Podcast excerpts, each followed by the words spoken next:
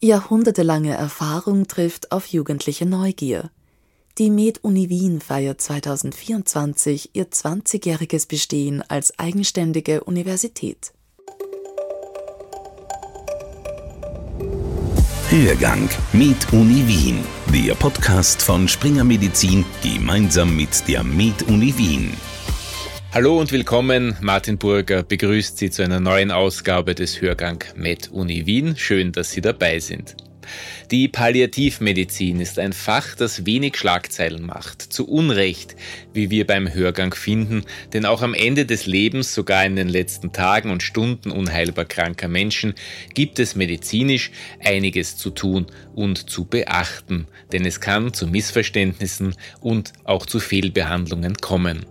Meine Kollegin Marlene Nowotny hat mit den Palliativmedizinern Eva Katharina Masel und Herbert Watzke von der Med-Uni Wien AKH Wien über die Herausforderungen auf diesem spannenden Gebiet gesprochen. Die Palliativmedizin ist vielleicht so etwas wie die älteste medizinische Disziplin, die Betreuung kranker Menschen, die Betreuung sterbenskranker Menschen, wenn es eben keine Aussicht mehr auf Heilung gibt. Frau Professor Masel, Sie leiten die klinische Abteilung für Palliativmedizin an der Universitätsklinik für Innere Medizin 1 der Med-Uni Wien und des AKH Wien. Welche Patientinnen und Patienten werden denn hier aufgenommen und betreut? Also zuerst möchte ich sagen, die Palliativmedizin ist im Grunde ja mehr als Medizin. Deswegen gibt es auch den Begriff Palliative Care und das bedeutet umfassende Behandlung auf einer körperlichen Ebene, aber nicht nur, sondern auch auf einer psychosozialen und einer spirituellen Ebene. Vorwiegend behandeln wir Menschen mit onkologischen Erkrankungen, also mit Krebserkrankungen, zunehmend aber auch Menschen mit anderen chronischen Erkrankungen, die nicht heilbar sind, wie zum Beispiel Herzinsuffizienz, neurologische Erkrankungen, Lungenerkrankungen, Nierenerkrankungen. Ich glaube, es gibt keine Ausnahme. Letztlich ist Palliative Care sehr patientenorientiert und schaut stark auf die Bedürfnisse des Individuums und ist dann am besten indiziert, wenn jemand viele belastende Symptome hat.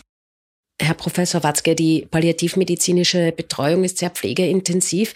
Welche Herausforderungen gibt es denn hier für Medizinerinnen und Mediziner bzw. Pflegekräfte? Es gibt mehrere Problemfelder schwerkranker, sterbender Patientinnen, die betreut werden müssen. Und das Wichtigste in der Palliative Care ist eben, dass alle zusammenarbeiten, an einem Strang ziehen und alle den Patienten gut kennen und sich dann auch darüber austauschen, was fehlt, was man machen könnte. Und am unmittelbaren Lebensende tritt häufig ein, ein Symptom auf, das nennt sich Delir, also eine große Verwirrung in den letzten Lebenstagen oder letzten Lebensstunden. Vorher waren die Patienten ganz ruhig eigentlich und haben sich sichtbar nicht gestresst gefühlt. Da plötzlich beginnen sie unruhig zu werden, aufzustehen, zu stöhnen, zu schreien. Und das ist früher immer fehlinterpretiert worden, auch zu Zeiten, wo ich noch die Ausbildung gemacht habe, als Schmerzen. Aber in Wahrheit ist ein Verwirrungszustand, den man auch behandeln muss. Und ähm, behandelt man ihn so, dass mehr Zuwendung den Patienten gegeben wird. Es wird die Umgebung so gestaltet, dass sie freundlich aussieht. Und letztlich kann man dafür auch Medikamente verwenden, um das entsprechend behandeln zu können. Und dergleichen gibt es viele Symptome, aber das ist eines, das, weil sie das Lebensende, das direkte Ansprechen, das Wichtigste wahrscheinlich ist. Vorher, in der Zeit vorher, sind es häufig die Schmerzen, weil doch viele Patienten Tumoren haben und die Tumoren halt Schmerzen machen. Und in der Zeit vorher ist das sozusagen unsere wahrscheinlich wichtigste Aufgabe, das zu tun. Das heißt, Schmerzlinderung, Schmerzmanagement ist ein zentraler Aufgabenbereich in der Palliative Care? So ist es. Also statistisch haben 90 Prozent der Patienten Schmerzen, die behandelt werden müssen und die wir auch gut behandeln können und wo sich in den letzten Jahren oder Jahrzehnten sicherlich sehr viel getan hat. Dass man an unerträglichen Schmerzen leiden muss, kann man eigentlich sagen, ist nicht mehr so. Wir haben Schmerzmedikamente, die viel besser sind als früher. Und es gibt tatsächlich, was die wenigsten Menschen wissen, wenn wir mit unserem Latein am Ende sind und die Schmerzen nicht mehr adäquat behandeln können und das der Patient auch so sieht, dann können wir, und das passiert praktisch nur in den letzten Lebensstunden oder Tagen, dann können wir mit Einverständnis Patienten in einen Tiefschlaf auch versetzen, indem er nicht an Tiefschlaf sterben würde, sondern an der Erkrankung, während er schläft, sterben würde. Es ist erstaunlich, dass wir dass auch Patienten sagen, dass sie das können und dass sie das Recht haben, in Österreich das zu machen, nennt man palliative Sedierung. Alle sind sehr erleichtert, dass es sowas gibt und die wenigsten machen es dann. Die Palliativmedizin, die Palliative Care, das ist ein transdisziplinäres Feld. Frau Professor Masel, welche Disziplinen arbeiten hier denn zusammen? In der Pflege, in der medizinischen Betreuung, aber auch in der Forschung?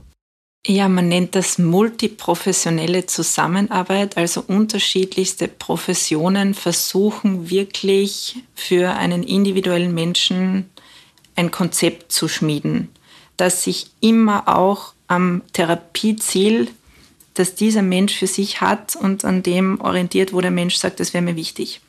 Unser Team setzt sich zusammen ganz konkret aus dem Pflegepersonal, aus ärztlichem Personal, einer Sozialarbeiterin, einem Psychologen und Psychotherapeuten, Physiotherapeutinnen, einer Ergotherapeutin, ehrenamtlichen Mitarbeiterinnen und einer Ernährungsberaterin.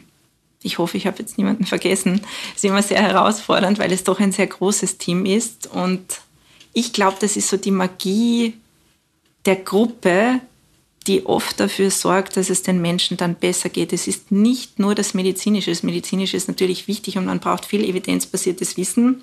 Daher muss es Forschung geben. Wenn man zurückblickt in die 70er Jahre, hat man im Brompton Hospital in London den sogenannten Brompton Cocktail verabreicht. Das wurde von einem Chirurgen erfunden und damals 1979 im Lancet publiziert. Und in diesem Cocktail war drinnen Morphium, Kokain, dann was Hochprozentiges, also meist war es Gin, manchmal auch Whisky. Es war Chlorpromazin drinnen, ein Neuroleptikum, ein bisschen Sirup, damit das Ganze süß schmeckt und manchmal auch noch Chloroform. Und da ist man wirklich durchgegangen und hat gesagt, diese armen Menschen, die da im Sterben liegen, denen muss man diesen Cocktail geben. Mittlerweile haben wir eine S3-Leitlinie Palliativmedizin frei im Internet abrufbar, 551 Seiten. Also wäre meine Botschaft auch, Palliative Care ist kein Wochenendkurs, sondern es gibt sehr viel Evidenz, es gibt sehr viele Studien und man sollte diese Botschaft, glaube ich, auch hinaustragen, dass es viele Menschen gibt, die sich mit dem Lebensende beschäftigen. Findet denn Palliativmedizin, Palliative Care nur stationär statt? Oder versuchen Sie mit Ihren Patientinnen und Patienten vielleicht auch ambulante Lösungen zu finden oder eben die Palliative Care zu Hause zu ermöglichen? Also Palliative Care ist eingeteilt in drei Bereiche, sozusagen in primäre Palliative Care, die eigentlich alle medizinischen Disziplinen beherrschen sollten. Das bedeutet Hausärztinnen, Hausärzte, zu denen man gehen kann, wo man Hilfe suchen kann, wo man Vorsorgedokumente erstellen kann, Patientenverfügung, Beratung zur Vorsorgevollmacht etc. Dann gibt es die sogenannte sekundäre Palliative Care, das sind mobile Palliativteams, die Menschen zu Hause unterstützen. Das funktioniert sehr, sehr gut, hat aber viel zu wenig Ressourcen. Also hier brauchen wir dringend einen Ausbau des Hospiz- und Palliativbereiches, weil die meisten Menschen sagen, sie möchten zu Hause sterben. Tatsächlich sterben aber zum Beispiel in Wien 70 Prozent immer noch im Krankenhaus. Und dann gibt es die Spitze sozusagen, die eigentlich sehr klein ist, die tertiäre Palliativversorgung, die findet in Institutionen statt. Das ist, wenn es sich um komplexe medizinische Probleme handelt, eine Palliativstation, die in Krankenhäuser eingegliedert ist, oder ein Hospiz, wenn sozusagen der medizinische Betreuungsbedarf nicht so hoch ist und man eine verbleibende Lebenserwartung von etwa sechs Monaten hat und sagt, ich möchte einfach an einem Ort sein, wo gut für mich gesorgt wird und wo auch ein Team vor Ort ist, das sich auskennt mit der Betreuung in dieser Lebensphase. Bei schweren Krankheiten empfiehlt man ja Patientinnen und Patienten beispielsweise schon früh eine psychische Begleitung in Anspruch zu nehmen. Wie ist es denn mit palliativen Maßnahmen? Wäre es denn sinnvoll, da früher anzusetzen, womöglich eben bei Patientinnen und Patienten mit schweren Erkrankungen, oder wäre das gleichbedeutend mit so etwas wie Aufgeben? Die frühe Palliative Care hat sich in den letzten Jahren, vielleicht zehn Jahren eigentlich durchgesetzt. Als ich das begonnen habe, die Palliative Care, da war es so, dass man gesagt hat, ja, das passiert am Lebensende und das ist auch ausreichend. Und es hat auch gar keine wissenschaftliche Evidenz dazu gegeben. Und gerade hier an dieser Universitätsklinik haben meine Kollegen dann gesagt, die anderen, na ja, was ihr macht, ist vielleicht ganz, ganz nett, aber eine wissenschaftliche Evidenz dafür gibt's nicht. Und äh, Gott sei Dank ist dann eine Studie in den USA gemacht worden. Die Patienten, die unheilbare Erkrankungen hatten, sehr früh eigentlich unmittelbar nach der Diagnose der unheilbaren Erkrankung in ein Palliativ-Care-Team mobiles eingebunden haben und die Patienten einmal pro Monat mindestens besucht haben oder auch öfter, wenn es notwendig war, und eine Kontrollgruppe hatten, die auch so krank waren, die selten Therapien gegen den Krebs bekommen haben, aber keine Palliativ-Care. Und nach drei Jahren hat sich herausgestellt, dass die, die Palliativ Care hatten, eine signifikant bessere Lebensqualität gehabt hatten, denn es ist viel, viel besser gegangen körperlich. Und außerdem, was überraschend war, primär mal ist, dass die sogar länger gelebt haben ein bisschen. Und warum sie länger gelebt haben, ist wahrscheinlich einfach so, wenn man Menschen Gutes tut, wenn sich Menschen wohlfühlen, dann leben sie länger. Das geht von den sozialen Verhältnissen und gilt auch für die Erkrankung. Und das war eigentlich der Durchbruch, diese Early Palliative Care. Sie ist bei uns immer noch nicht so umgesetzt, wie es eigentlich sein könnte. Aber wir sind am Weg dorthin hoffentlich. Sie sind ja hier mit der Palliativmedizin Teil des Comprehensive Cancer Center. Jetzt gibt es laufend neue Erfolge in der Krebstherapie. Wie wirkt sich das denn auf die Palliativmedizin aus? Hat das Folgen für Sie? Ich denke, es ist generell an einer Universitätsklinik eine Herausforderung, Sterben zuzulassen, weil hier natürlich modernste Therapien erhältlich sind, weil hier Therapien erhältlich sind, die man vielleicht woanders nicht bekommt. Aber ich glaube, die menschliche Mortalität liegt bei 100 Prozent und wir können den Tod nicht abschaffen oder auf den Mond schießen. Er wird immer ein Teil des Lebens sein, er wird immer ein Teil des Medizinsystems sein. Und was ich zunehmend bemerke, ist, dass es schon sehr viel Wertschätzung gibt, wenn wir als Palliativteam hier beratend zur Seite stehen. Und das ist es ja, worum es letzten Endes geht. Die meisten Menschen werden nicht auf der Palliativstation versterben, sondern hoffentlich, wenn es in Ordnung ist und wenn die Situation es zulässt, zu Hause. Oder wenn sie ein Krankenhaus brauchen, dann meist auf anderen Abteilungen. Und deswegen sind wir auch dafür verantwortlich, dass diese Behandlung auf anderen Stationen besser wird und dass wir hier beraten, informieren, Fortbildungen machen, die Studierenden schon möglichst früh mit einbinden. Und da habe ich das Gefühl, dass das Interesse sehr, sehr groß ist. Und auch was die Pflege betrifft und die Pflegeausbildung, gibt es hier einen großen Fortschritt, in dem das Thema mehr unterrichtet wird und mehr präsent ist in den letzten Jahren. Herr Professor Watzke, wie wird denn diese Balance zwischen kurativer und palliativer Versorgung hergestellt, wenn man so möchte? Und wer sollte hier in die Entscheidungen mit einbezogen werden? In der Onkologie, und uns betrifft das hier am meisten die onkologischen Patienten, ist es so, dass man eben sehr früh mit den onkologischen Kollegen sich absprechen muss. Es gibt Tumorboards und wir haben sogar daran gedacht, uns in alle diese Tumorboards, wo dort weitere Behandlung der Patienten besprochen wird, eben auch die Chemotherapie, die onkologischen Behandlung. Dort wären wir sicher notwendig, aber wir sind zu wenig oder es zu meiner Zeit waren noch weniger Mitarbeiter, jetzt gibt es ein paar mehr, aber es wird auch nicht reichen, dass wir in alle diese Tumorboards gehen. Aber die Information an die Onkologen, dass sie uns kontaktieren können oder sollen, ist eben da und das ist individuell unterschiedlich, wie das aufgenommen wird. Aber je früher, desto besser ist sicher gut. Wir können auch nicht, würde ich jetzt mal sagen, zu meiner Zeit haben wir nicht alle behandeln können, die da anstehen würden und es wird wahrscheinlich jetzt auch nicht anders sein. Aber ja, es muss, es muss sein, sehr früh die Patienten anzusprechen und sie richtig zu leiten dann. Also was mir wichtig ist, was man oft hört, ja, auf der Palliativstation hier am Allgemeinen Krankenhaus Wien an der Medizinischen Universität Wien gibt es zwölf Betten. Da kriegt man ja eh kein Bett.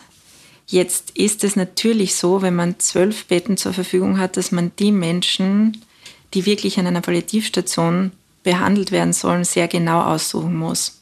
Und dafür gibt es gewisse Kriterien und die Kriterien liegen eigentlich darin, dass man versucht, diese Betten als was sehr Kostbares zu betrachten, die jene Menschen bekommen sollen, also diese umfassende Care sollen jene Menschen bekommen, die wirklich viele belastende Symptome haben. Es muss nicht immer nur etwas Körperliches sein, wie Atemnot oder Schmerz oder Übelkeit, Schlaflosigkeit, Depression, Juckreiz, sondern es kann auch Einsamkeit sein, psychosozialer Stress, kleine Kinder zu Hause, die vielleicht überfordert sind, weil ein Elternteil so schwer krank sind. Also für diese Dinge fühlen wir uns auch zuständig. Nur wir müssen dafür sorgen, dass die Ärztinnen, Ärzte, die ganzen Healthcare Professionals sozusagen sich besser auskennen in Palliative Care, weil die wenigsten Menschen auf einer Palliativstation sterben können, auch aus Kapazitätsgründen. oder betreut werden können. Es sollten ja nicht nur alle bei uns sterben, sondern das Ziel primär ist die Entlassung nach Hause. Und ich glaube, das wissen auch viele Menschen, die sich diesem Bereich vielleicht deswegen nicht anvertrauen wollen, nicht, dass das Ziel eigentlich wäre, zu Hause oder in einer anderen Institution betreut zu werden und dass es nicht um End-of-Life-Care, reine End-of-Life-Care geht, sondern auch um frühe Early Integration, Early Palliative Care. Die Patientinnen einbeziehen, das war vorhin schon Thema, Herr Professor Watzke. Spielt denn Aufklärung in diesem Fach der Palliativmedizin, der Palliative Care eine besonders wichtige Rolle, jetzt nicht nur mit Blick auf medizinische Entscheidungen, sondern vielleicht auch, wenn es um Formalitäten geht, um so etwas wie, wie eine Patientenverfügung zum Beispiel? Ja, durchaus auch sind solche Maßnahmen wichtig und werden auch besprochen mit den Patienten, dass das notwendig wäre und können dann auch errichtet werden. Aufklärung ist ein sehr hartes Wort und, glaube ich, auch unpassend eigentlich für unsere Gespräche mit den Patienten. Wir nähern uns im Gespräch, wir fühlen uns ein, wir fühlen einander, die Patienten mit den Ärzten und Pflegenden. Wir bauen eine Beziehung auf, auf der man dann vieles besprechen kann und die sehr tragfähig wird. Und wir müssen sie auch entlassen, die Patientinnen. Das ist ja sozusagen auch eine, ein harter Schritt. Also auch den müssen wir mit ihnen akkordieren und, und empathisch sozusagen auch diesen Schritt mit ihnen machen dass sie wiederkommen. Aber ich glaube, diese, das Schöne an dieser Tätigkeit in diesem Bereich ist, dass man eben diese Patientenbeziehung hat, die irgendwie sehr ruhig ist, auch gleichzeitig sehr intensiv und wo man spürt, wie sehr man mit diesen Steuerungsmechanismen, die man als Mensch und Arzt hat, Nähe schafft und die Patienten schützen kann. Seit diesem Jahr, 2022, ist das Sterbeverfügungsgesetz in Kraft. Für unheilbar kranke oder durch schwere Krankheit dauerhaft beeinträchtigte Personen gibt es nun die Möglichkeit, allerdings nur unter bestimmten Voraussetzungen, ihr Leben selbstbestimmt zu beenden. Ist das denn ein Thema für Ihre Patientinnen und Patienten hier, Frau Professor Madl? Durch das Sterbeverfügungsgesetz ist natürlich eine sehr starke Präsenz für das Thema da, wo ich schon manchmal den Eindruck habe, es stiftet auch ein wenig Verwirrung. Wir erleben in der Palliativmedizin, dass viele ja lange nicht wussten, was wir eigentlich tun. Jetzt kommen immer mehr Begriffe dazu. Jetzt kennen sich auch viele Leute nicht mehr aus. Wer macht eigentlich was? Also ich denke, letzten Endes ist das Thema Sterben und Tod etwas zutiefst Persönliches. Und was den assistierten Suizid betrifft, gibt es hier sehr viele verschiedene Sprachen, die gesprochen werden. Und die sollte man voneinander trennen. Es gibt eine juristische Sprache, die relativ klar und nüchtern ist. Es gibt eine gesellschaftliche Sprache, wo Umfragen an und für sich sehr befürwortend sind dem assistierten Suizid gegenüber. Aber diese gesellschaftlichen Umfragen sind das falsche Instrument, um ein so komplexes Thema abzuhandeln. Dann gibt es natürlich eine ganz persönliche, individuelle Sprache, die hier gesprochen wird, eine soziale Sprache. Wir sind ein sehr wohlhabendes Land, eine philosophische Sprache. Also glaube ich, viele verschiedene Ebenen. Und was mir wichtig wäre, ist, dass wir hier in die Tiefe gehen, dass wir in den Dialog treten. Und das ist das, was wir in der Palliativmedizin eigentlich schon die ganze Zeit machen. Wenn jemand einen Sterbewunsch hat, dass wir nicht unmittelbar eine Handlung daraus ableiten, sondern dass wir fragen, warum wollen sie so nicht leben? Warum besteht dieser Sterbewunsch? Und dass wir hier eine zuhörende Rolle einnehmen müssen, um herauszufinden, was dahinter steckt. Ich habe schon den Eindruck, dass das Sterbeverfügungsgesetz sehr viel Aufmerksamkeit bekommt. Also auch ich merke, es hagelt irgendwie Interviewanfragen und da muss man auch die Gelegenheit nützen, um über Palliative Care zu sprechen und glaube ich nicht nur so polarisierend immer zu sprechen, dass man gegen etwas ist, sondern man sollte mehr sagen, wofür man steht und worin man sich auskennt und was man eigentlich macht. Also das ist mein Zugang zu dem Ganzen. Ich war noch bei keinem assistierten Suizid dabei. Ich kann dazu also nur etwas aus der Theorie berichten, aber ich war bei sehr vielen anderen Menschen dabei, die gestorben sind und die meisten Menschen werden auch weiterhin nicht an den Folgen eines assistierten Suizids sterben. Das muss man, glaube ich, schon mal auch so sagen dürfen. Herr Professor Watzke, Sie sind Mitherausgeber eines neuen Sammelbandes zum Thema assistierter Suizid, der gerade im Springer Verlag erschienen ist. Hier werden auch internationale Regelungen verglichen. Wie beurteilen Sie denn die Regelung in Österreich, die eben seit diesem Jahr in Kraft ist? Von der Genese dieser Regelungen kann man sagen, dass sie ja schon seit Jahren auf Umfragen basieren, dass die Österreicher meinen, zu zwei Drittel, dass sie das haben möchten. Und die Umfragen waren immer gleich, und zwar wegen möglicherweise unerträglicher Zustände, Schmerzen etc. am Lebensende, da würden sie das machen wollen. Und das ist sozusagen ja auch eine, ein Projekt jedes Menschen für seine Zukunft. Das, selbst wenn man schwer krank ist, spricht man in der Zukunft über das, weil es ja jetzt nicht so ist. Und man weiß als Mensch nicht, wie man sich dann wirklich fühlt in der Zukunft.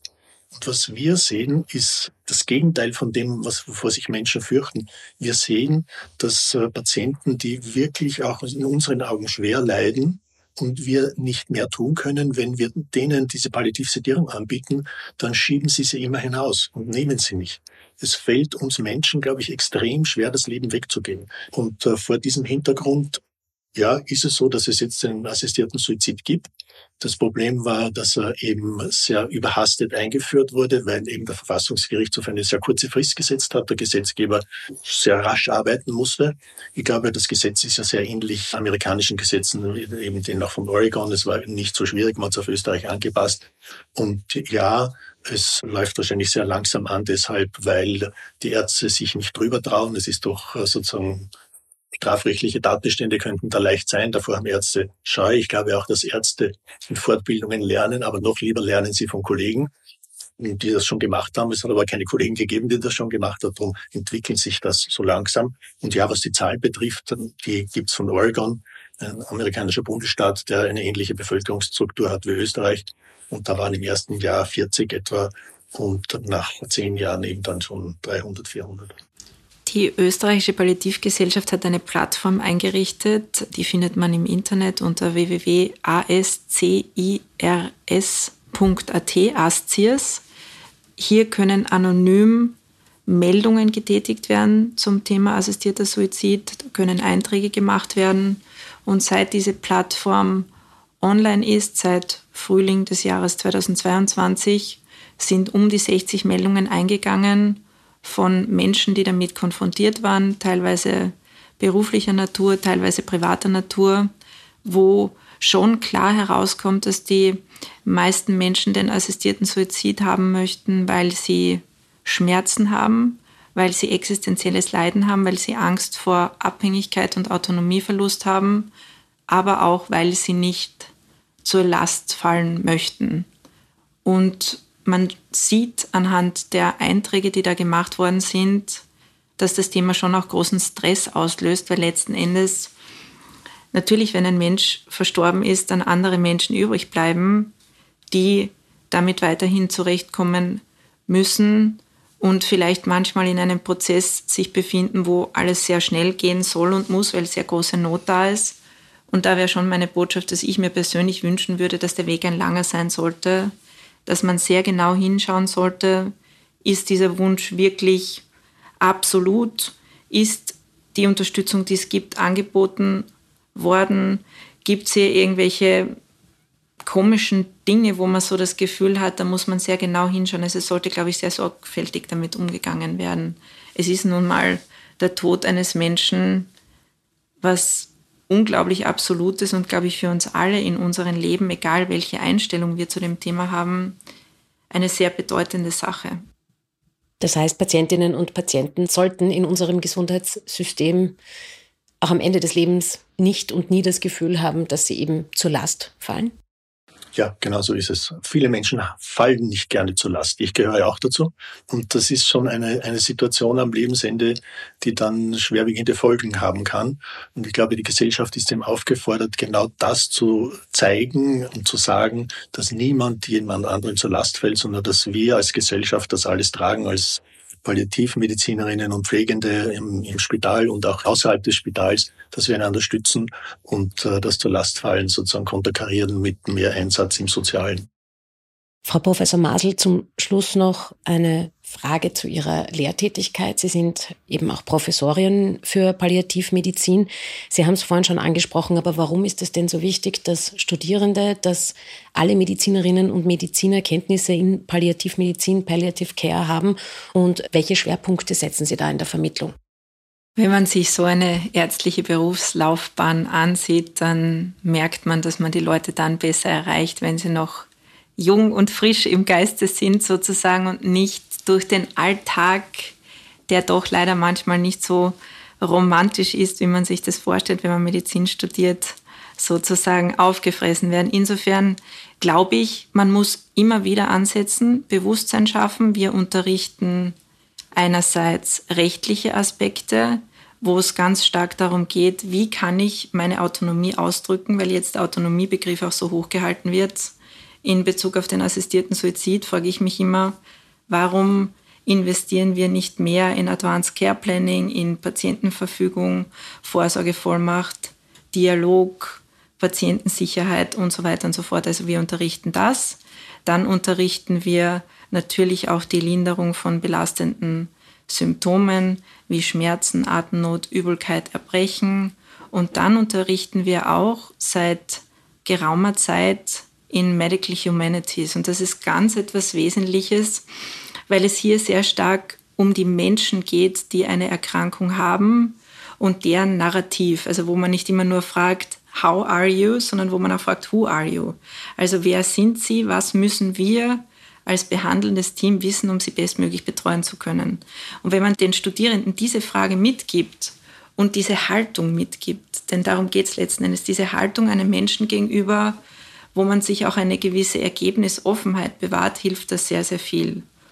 Worauf wir immer wieder hinweisen ist, dass zwei Dinge in der Medizin ganz relevant sind. Das ist einerseits der Patientenwille, dass Menschen zu jedem Zeitpunkt alles ablehnen können, auch ohne Angabe von Gründen, und andererseits die Indikation. Indikation bedeutet, ist diese Therapie für diesen individuellen Menschen indiziert, wo ist das Therapieziel und kann ich dieses auch erreichen?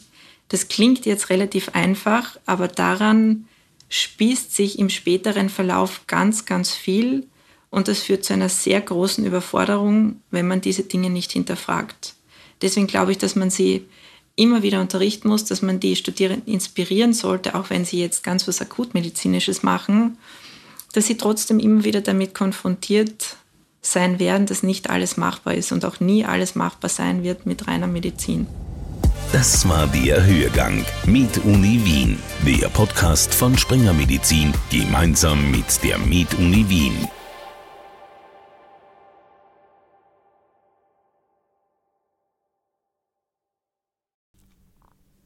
Sie wollen keine neue Podcast-Folge mehr verpassen? Dann abonnieren Sie am besten gleich unseren Newsletter. Den Link zur Anmeldung finden Sie in der Folgenbeschreibung.